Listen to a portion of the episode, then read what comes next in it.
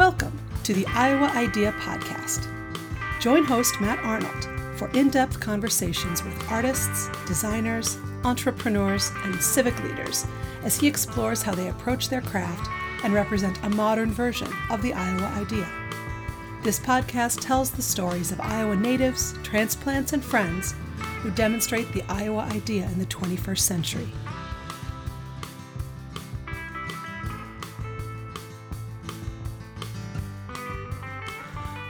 Trying to do something more beautiful. In this episode of the Iowa Idea Podcast, I'm joined by James Tutson. James is a singer songwriter from Iowa City. His style is a combination of Southern soul and rhythm and blues. He's recorded four studio albums, two solo, and two with his band, James Tutson and the Rollback. When he's not performing, he spends time with his wife Stephanie and their two kids, Etta and Haven, and serving local youth through the nonprofit Neighbors. His fifth studio album, Still, is scheduled for release in March of 2021. James and I dig into his journey as a musician, as well as his influences from Amos Lee to James Baldwin. We talk about the work he and Stephanie are doing with their nonprofit neighbors. Our discussion explored some of the similarities with music and design, including being intentional, framing, and collaboration. Our conversation concludes after examining themes of creativity, fore-ness, and love. A special note of thanks to Dave Gould as a friend and curator. I think this is the fourth guest of the podcast that is connected to Dave. It was an honor having James join me on the show. I thank him for sharing his time and insights, and I hope you enjoy the episode.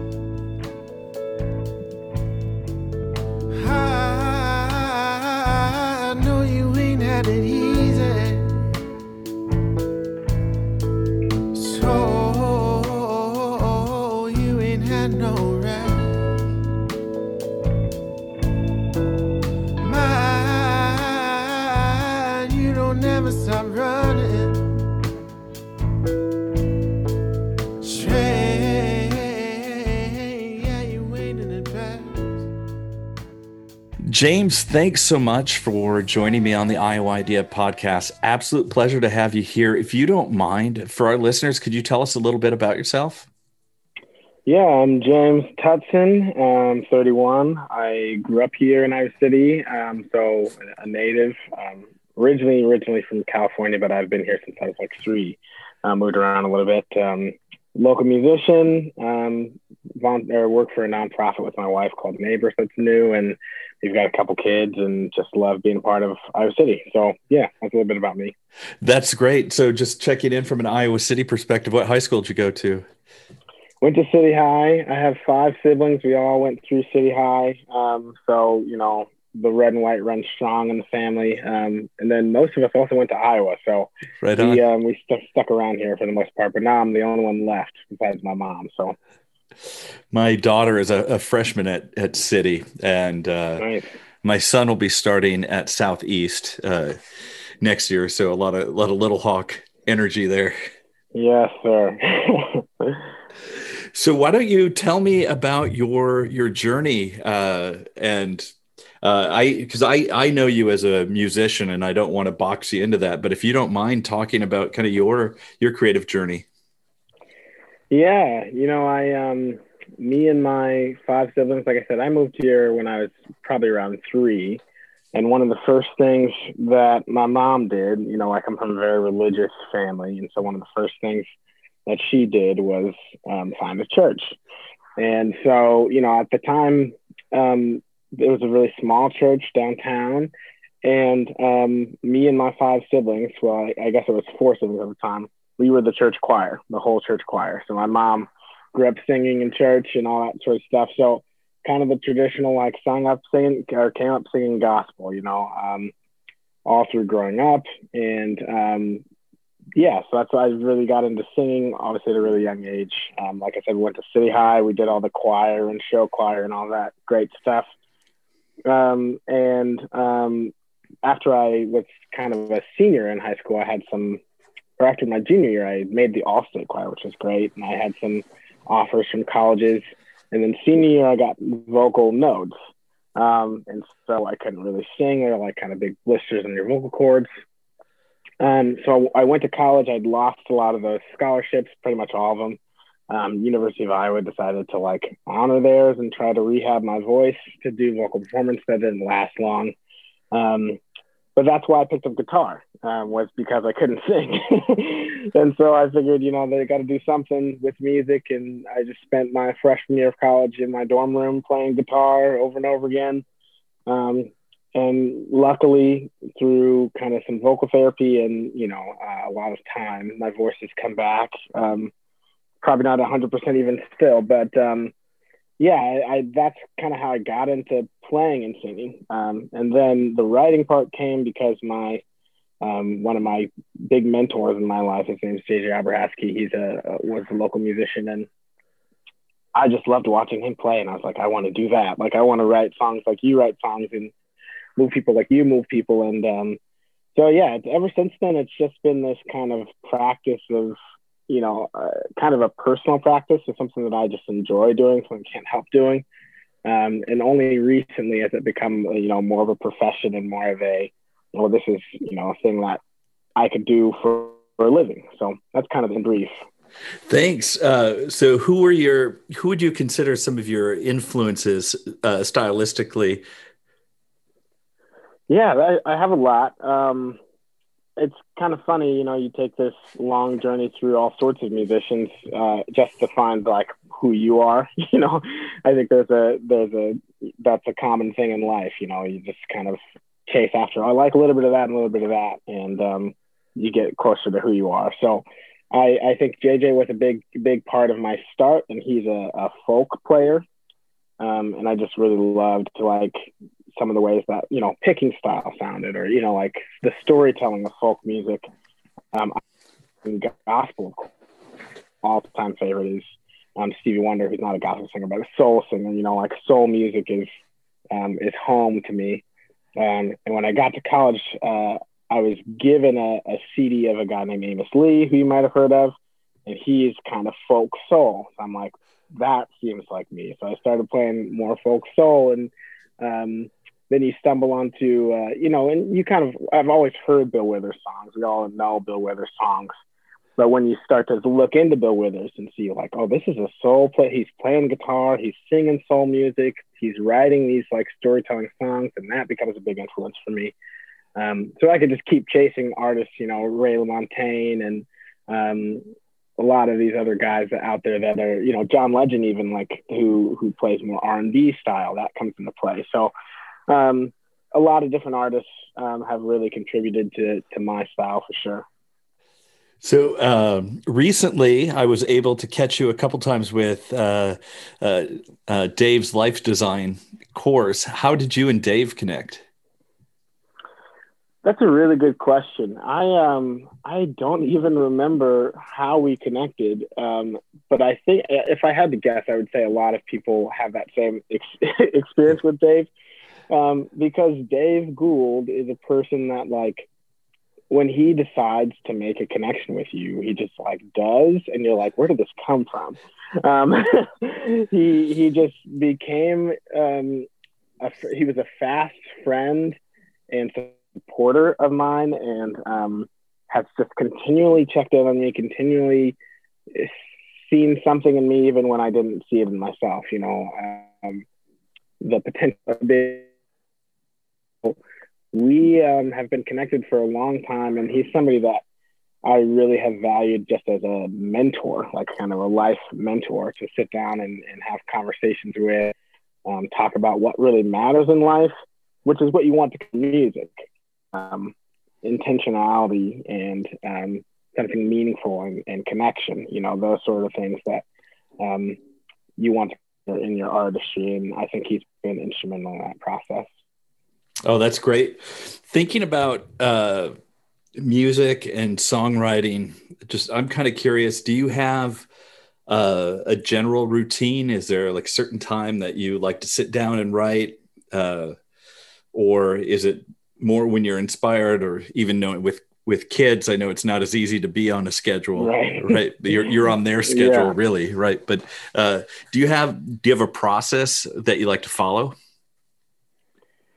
Yeah, I mean, I I think I do have sort of a process, but it also is a, a little scattered, as is my brain. Um, I'm a very like I have a lot of random thoughts and a lot of clutteredness in my head at all times, so it, it's always a surprise what comes out. Um, but you know, I guess you could call this part of the process. I guess part of my process for that reason is just voice memos.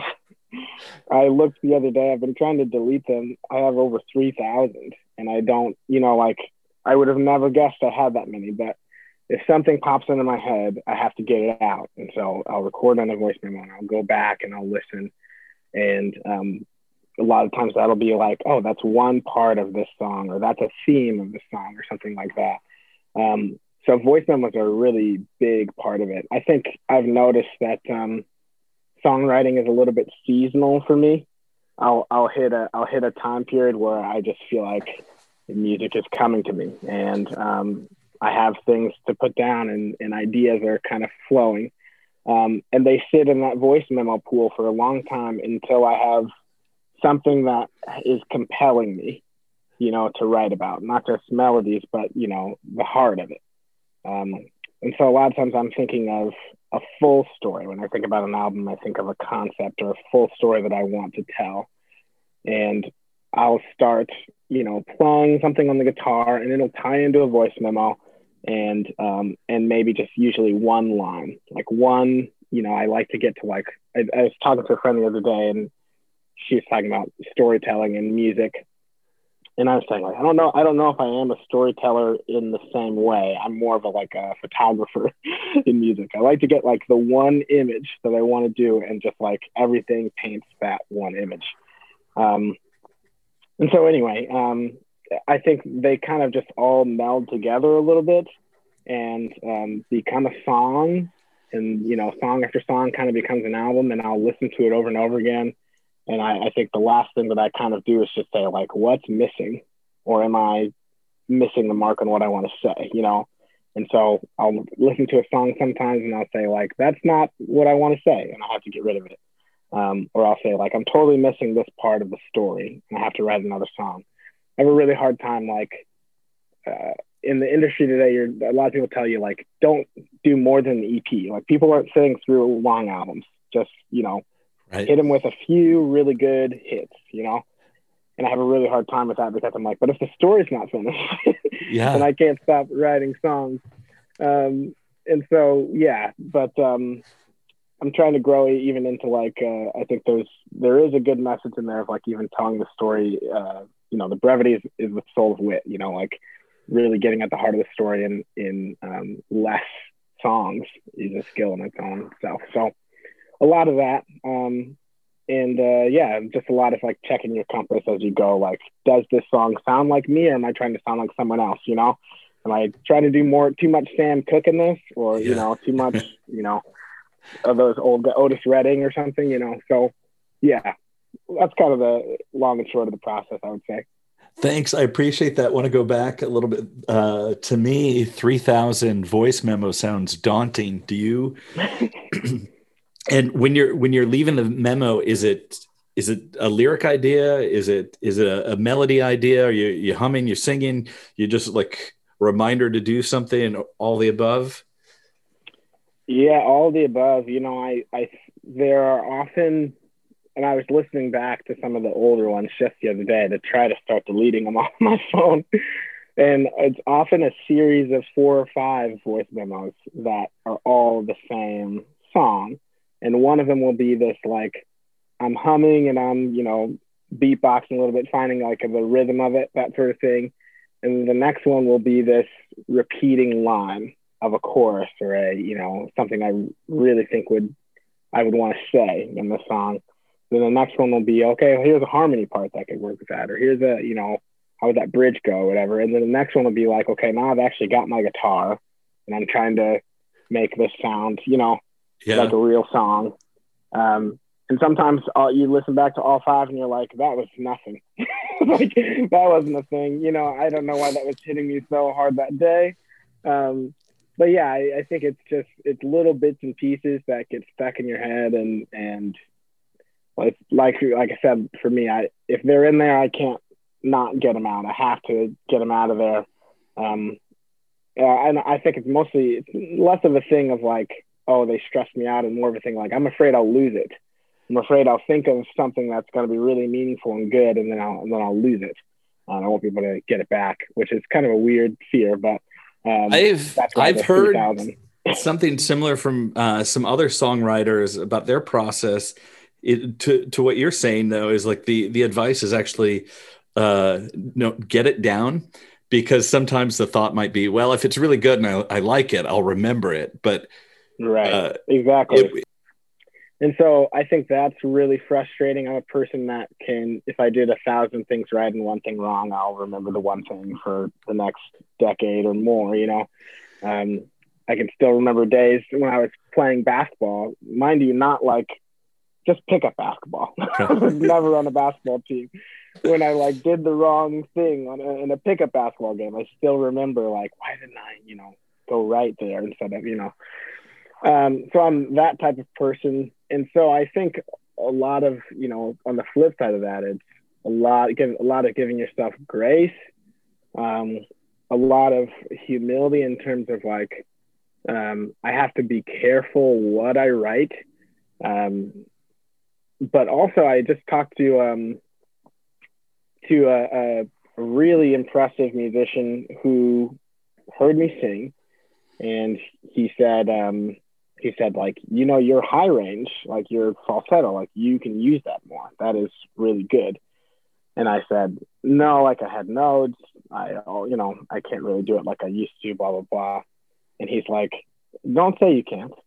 He's like go in your room and just throw a bunch of garbage out. You know what i mean? Like try some different things. Like you're going to sound bad nine times out of ten but one time you're going to find something that you can use your whole career and I think that has really shifted my mind a little bit and, and helped my perseverance even now to have this thought in my head, not of like, oh, I had nodes, so here's what I can't do, but um, like kind of looking to a way forward, like how do I shift and grow in my sound that fits, you know, um, that that fits health and fits um, the fact that I did have nodes or that I, you know, my voice still has strain. So I think you you know it's kind of up and down, but um, I think that's kind of the way it is with perseverance. Once you get down, you just got to start you know one step at a time, climb back up, and then you'll you get knocked down again.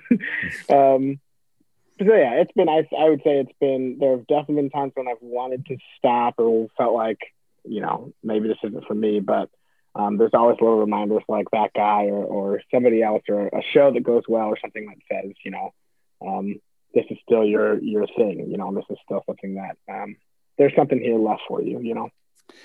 Cool. Thank you. Uh, speaking of shows just uh, in the middle of pandemic when yeah. thinking positively we're on the other side of this people can gather again uh, what are you most looking forward to from a, a show like do you have like a dream venue uh, that just feels good? Uh, what are you looking forward to post pandemic? You know, I you know I think there's locally there's so many places that just feel good to play at, you know, and just feels like they have you know a part of your heart because they're part of the local scene. Even things like Arts Fest in Englert, and you know, just things that like we're an arts town, you know, so it's um, it just feels good for that to be all happening. But aside from that, I you know I think I'm just looking forward to the attitude shift of you know i think um, when you're somebody like me that is kind of trying to make this into a career and looking for opportunities and doing that um, kind of maintaining that hope and that um, that drive that there's you know like oh the, i could play this place or this venue or go on this mini tour or whatever all that's exciting to think about year after year like how do i want to take a next step forward and so that's, I think, the thing that I miss. Not necessarily a specific venue or show, but more the attitude that there could be a new venue and show and tour and, you know, opportunity out there to play.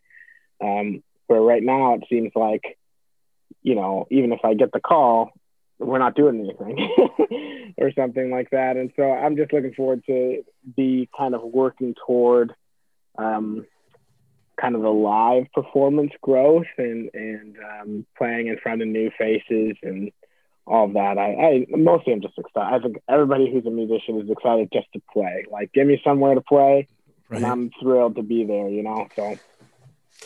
Yeah, hopefully it'll be sooner rather than later. Uh, yeah, for sure. So, if you don't mind, too, just switching gears away from music, can you tell me a little bit more too about the nonprofit work that you do?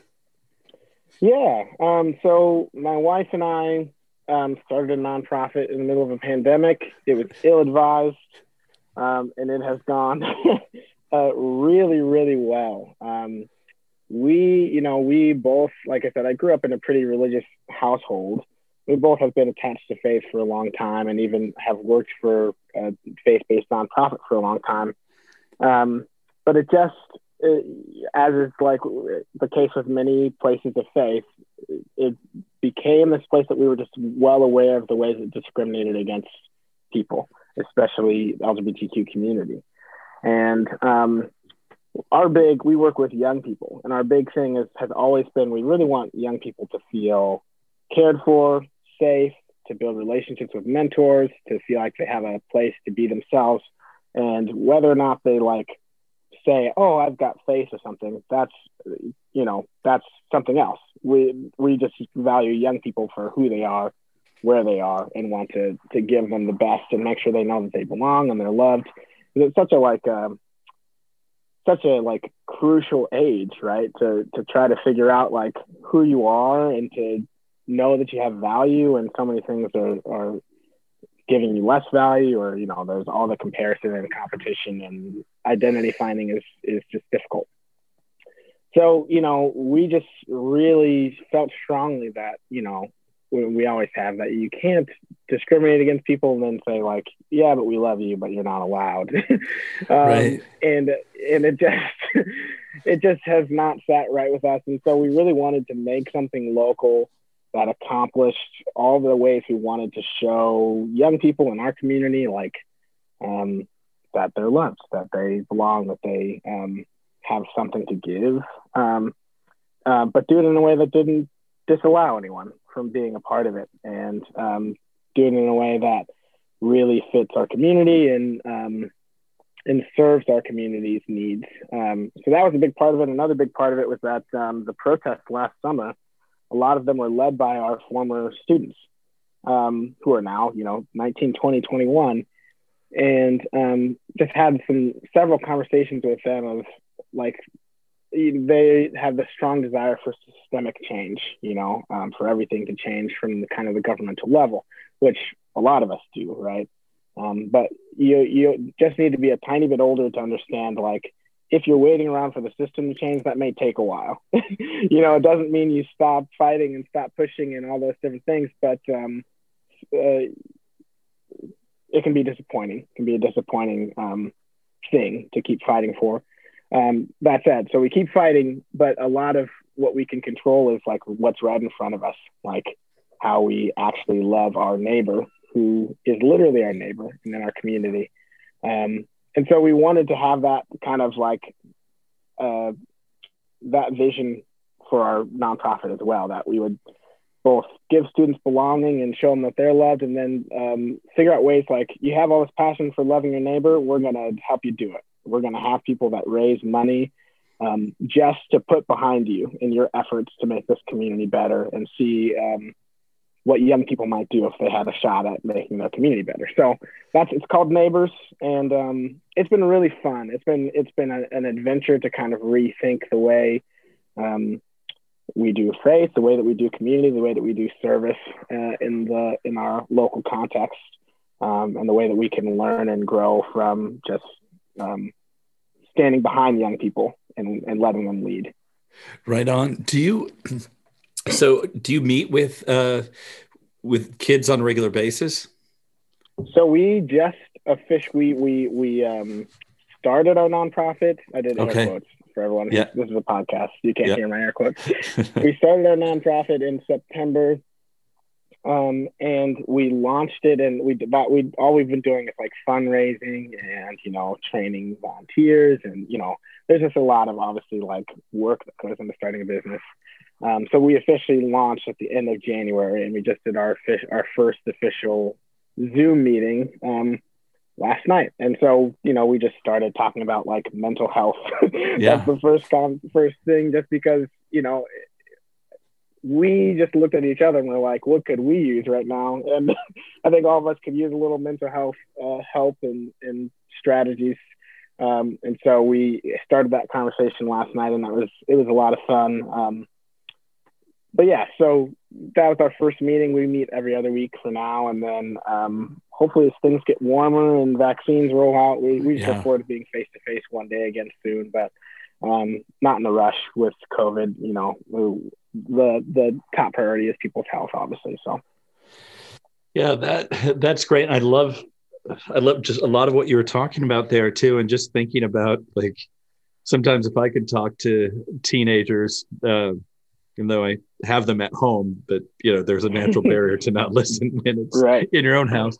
But you know, like your teenage years, it's it's a mental war zone, right? There's so many Oh weird. yeah, you're- sure. you're trying on different identities you you want to act a lot older than you are you don't want to admit you need help in the areas and you have so much to offer and you know it's there's so many different things going on both positively and negatively that are just spinning around in that that teenage mind that is also right new uh you know like different different development things that are going on and the, Right. you know and, and the brain is still not done developing it's yeah just letting letting kids know that they have a lot to offer providing safety for them right too Mhm. and that like you said that they belong that's no that's great because it's just i said it, like go, going back to looking at my my teenage years and my friends we we were a mess right right. Yeah, for sure.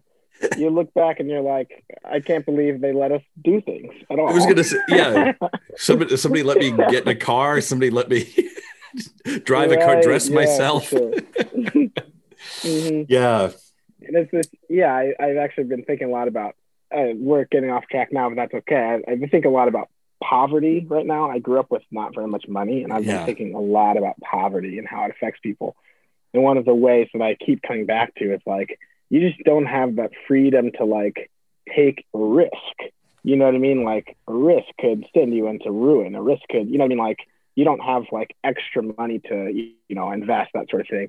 And I'm not, teenagers are impoverished, but I, what I'm saying is like it, they need communities so that they can take risks with who Yep. they are. And the security, the fallback, the safety net of like, I know I belong, I know I'm loved, I know that this person isn't going anywhere. So I can risk being my true self. I can risk trying this new thing. I can risk, you know, because that's always going to be there. And so that just has really like it driven us uh, in a lot of ways um, over the course of the past few months, for sure. Yeah, I like that. And just building on that, both the risk and then kind of the way I was hearing it is the ability to bring your authentic self to what Yeah, you're doing. sure. And uh, a lot of my day to day work is related to design and innovation. And hmm the same things you're talking about are what drive successful collaborations is the more that people feel like they can be themselves. Um, right.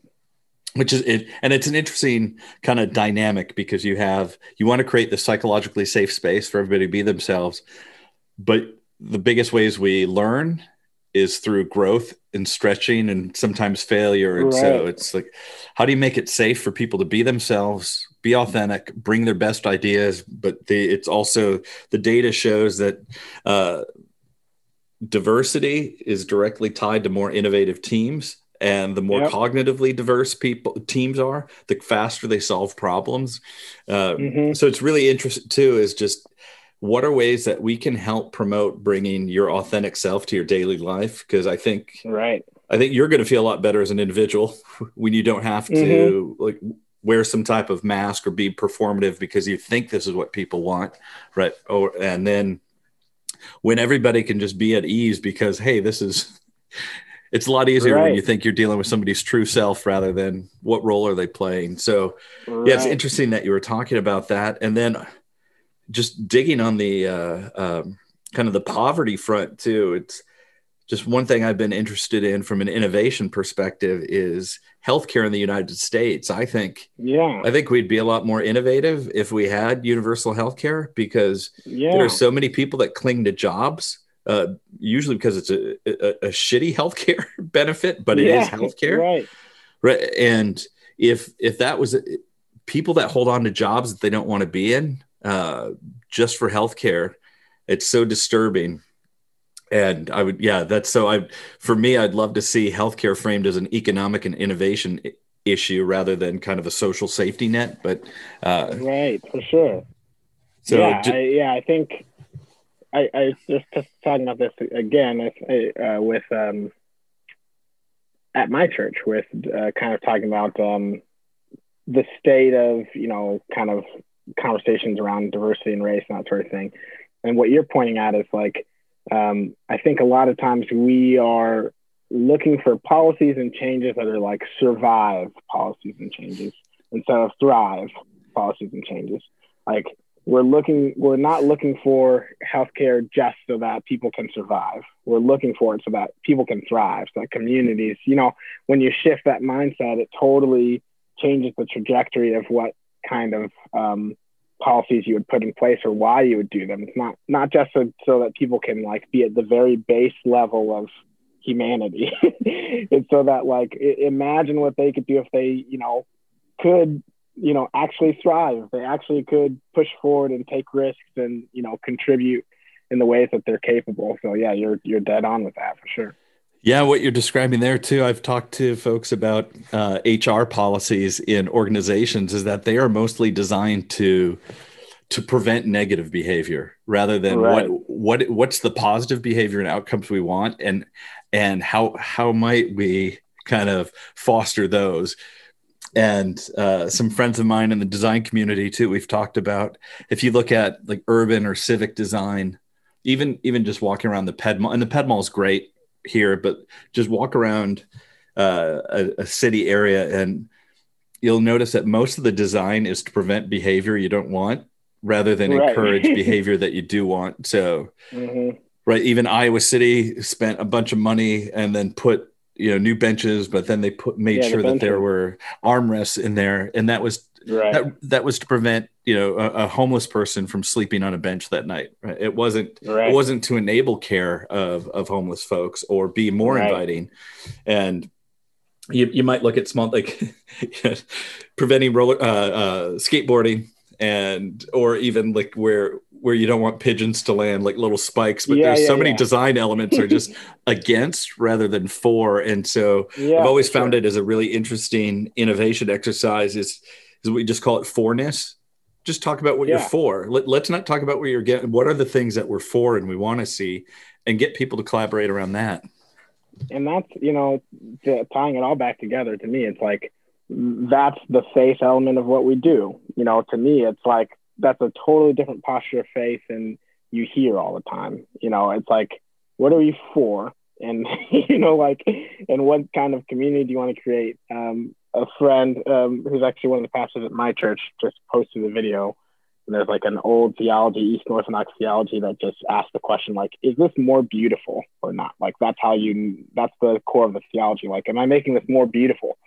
Um, and I feel like that attitude towards faith is, uh, is something that is really driving us in terms of like how we want to want that to like build people up, whether or not they say like, "Oh, I'm a Christian too." It's like it doesn't matter you know, what you believe to be a part of neighbors. It just it's like the core of why we do what we do is because we're trying to do something more beautiful, you know, like right. um, in our community and, and for young people and um, looking for people that want to be part of that as well. So um, that's I think that's totally right. Like the way that we design things is is so much like, okay, what do we want to who do we want to keep out of here and how do we want to keep this? You know what I mean? Like that's not making anything more beautiful in the way that we, you know what I mean? Like, right. um, so anyway, yeah, that, I think that's, that's dead on. That's yeah, for sure.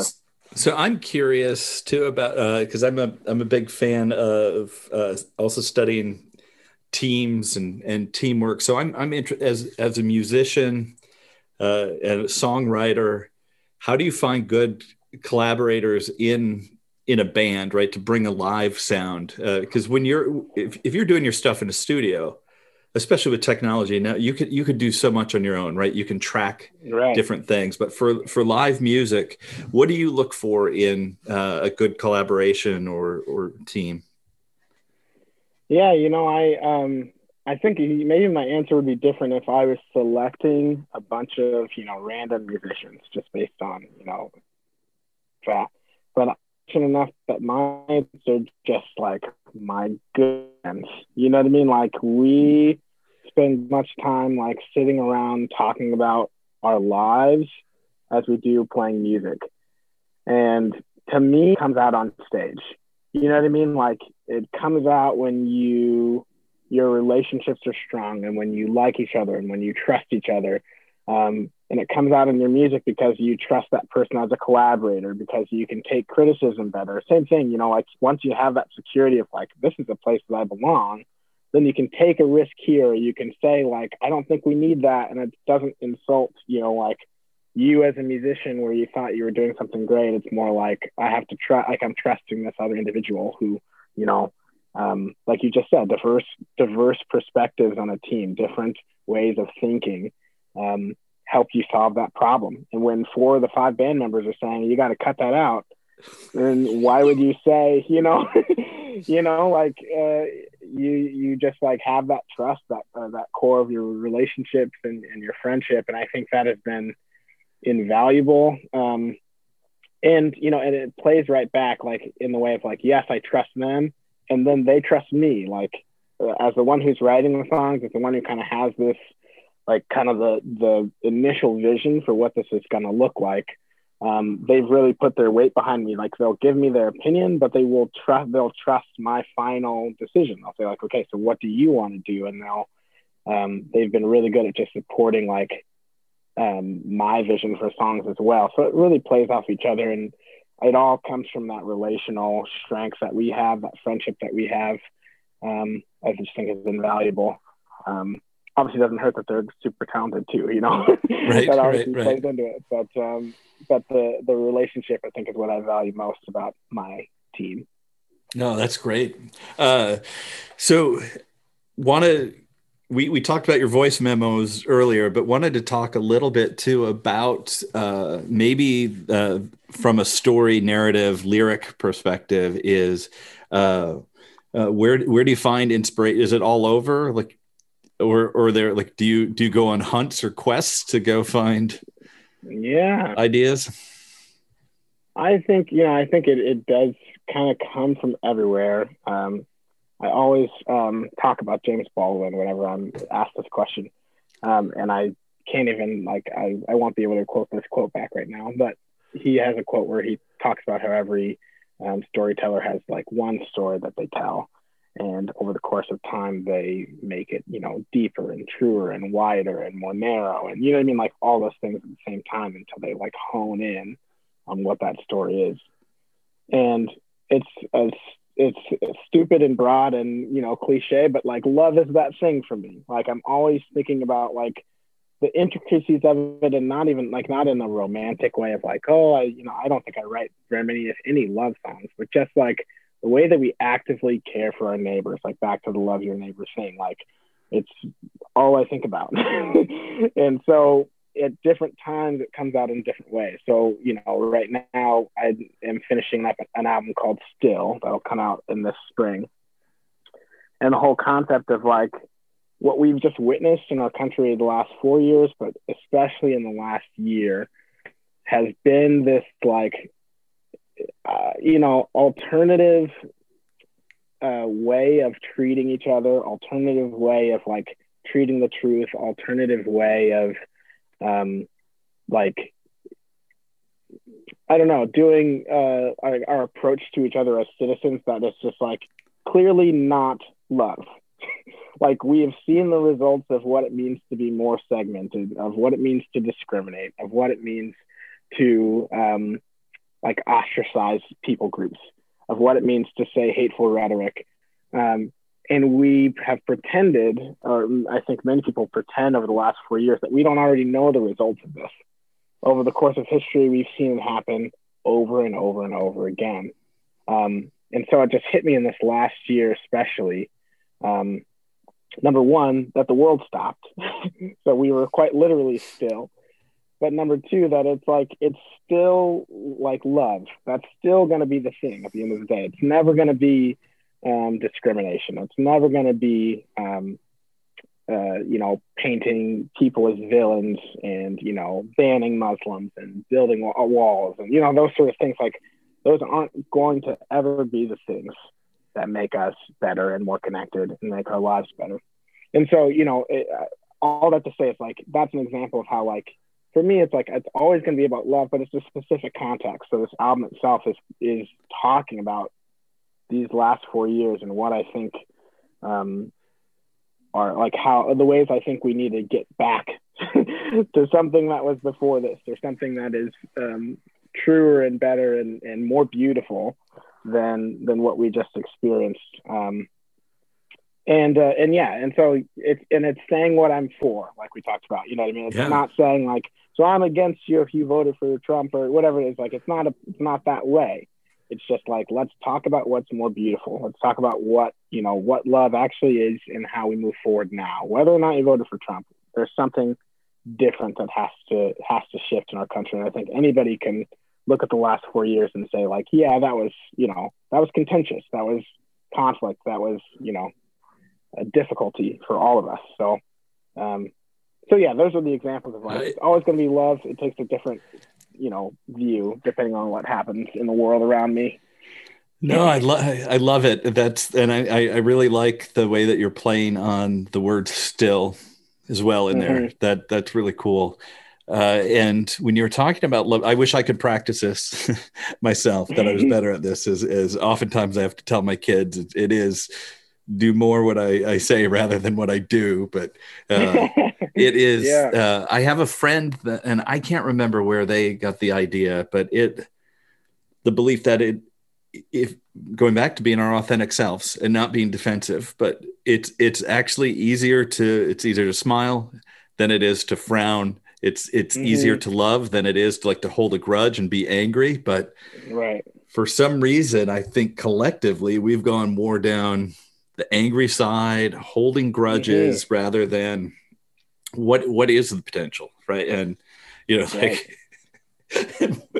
what's the worst thing that could happen if we had a little bit more love in the world right? Sometimes i think right. The, yeah yeah what's the worst thing that can happen if we have more hate in the world? Well we see where that's going right? But yeah yeah for sure.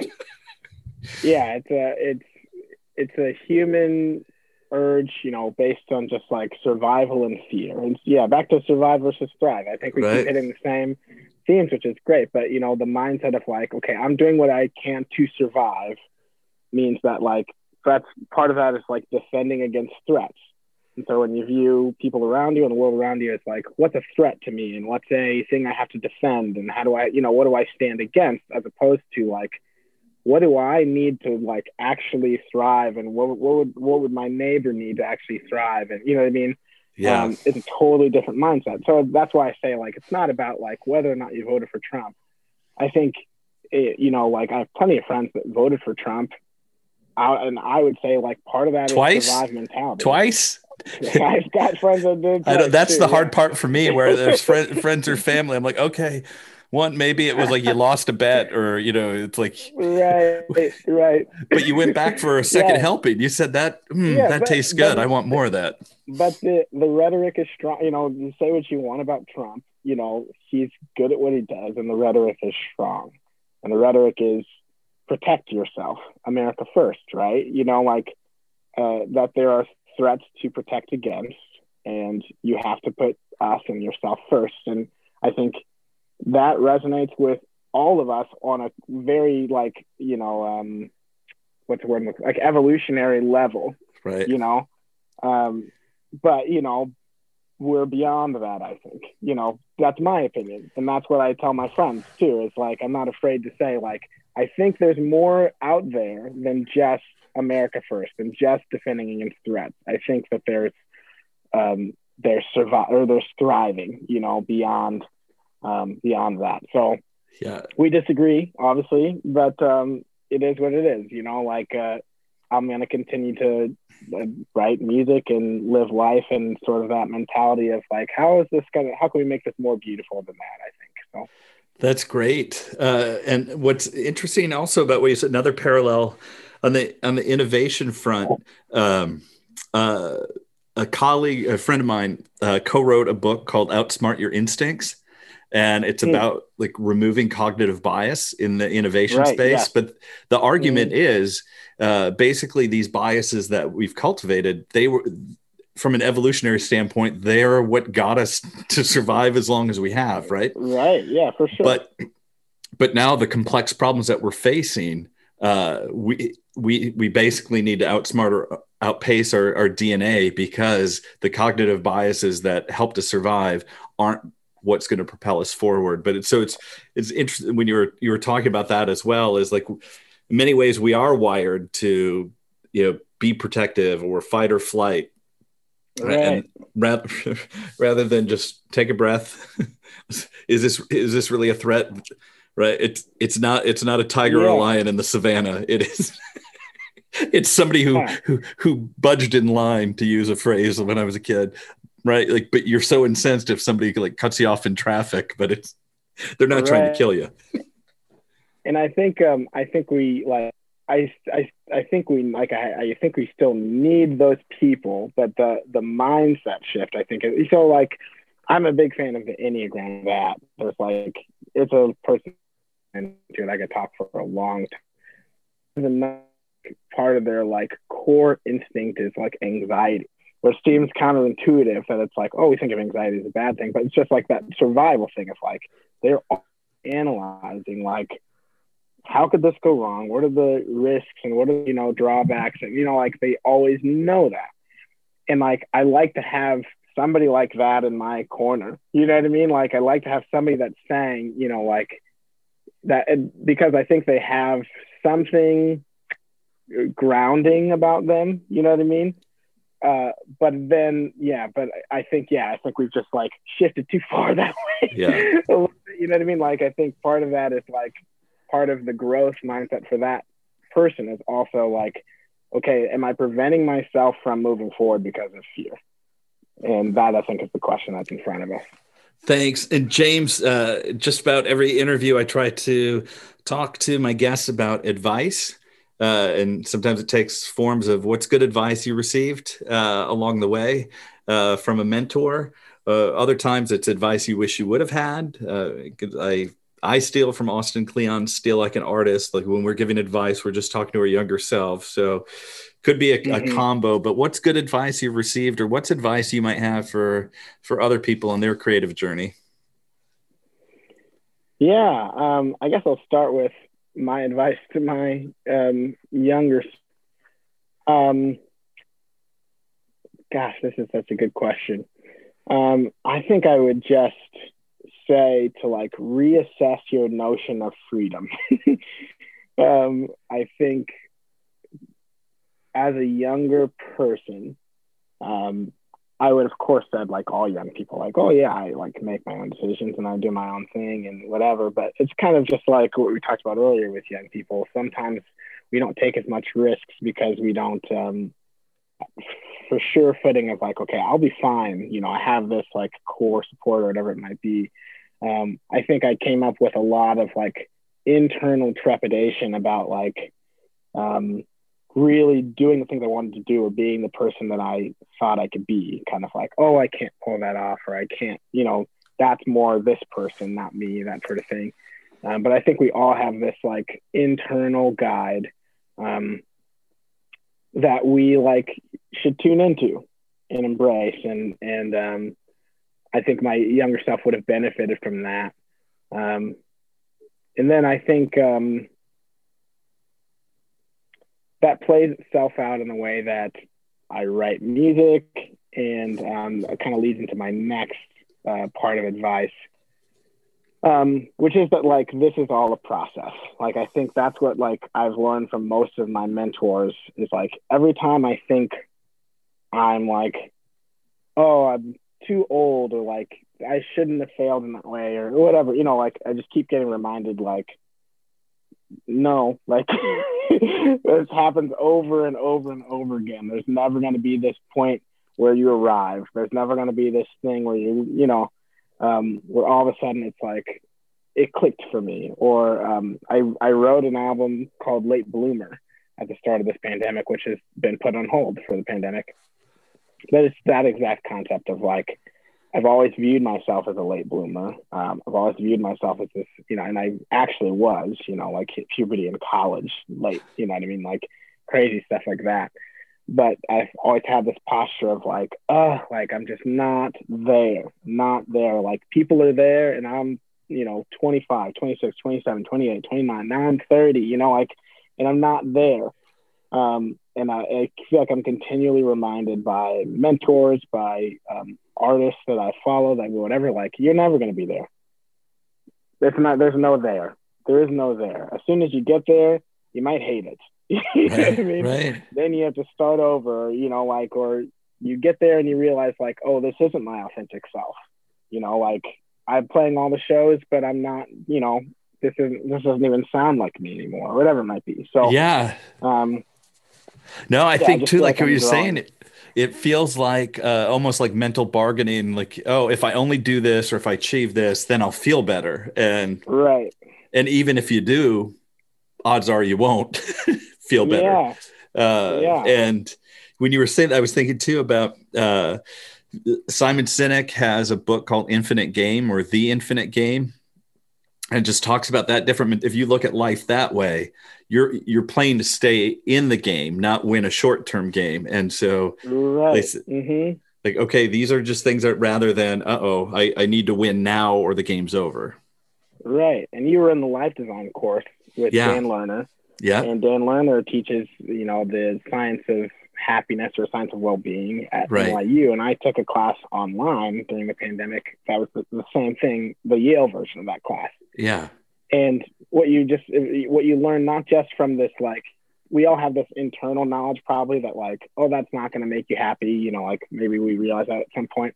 But like scientifically it is not what makes you happy. It's it's presence and it's gratitude and it's like savoring your moments and those sort of things that are like right now enjoying my process are the things that actually bring us well-being.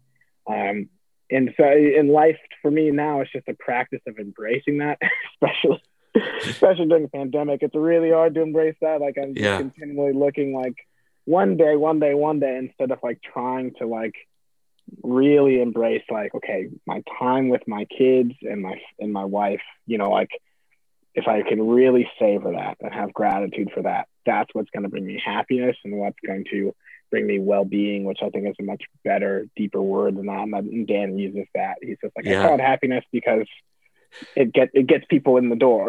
right. It's really well-being, you know, because well-being yep. incorporates all that grief and stress and you know all that stuff of the pandemic as well into like real joy, you know. Um, so yeah, I uh, I think that's advice that I'm continually trying to embrace and just keep stumbling over.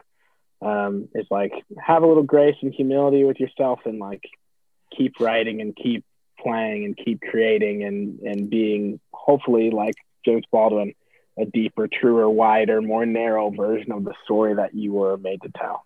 That's great. James, thank you so much for joining me on the podcast. It was an absolute pleasure and honor to get to yeah, talk with you today. It was my it was my pleasure for sure. to be afraid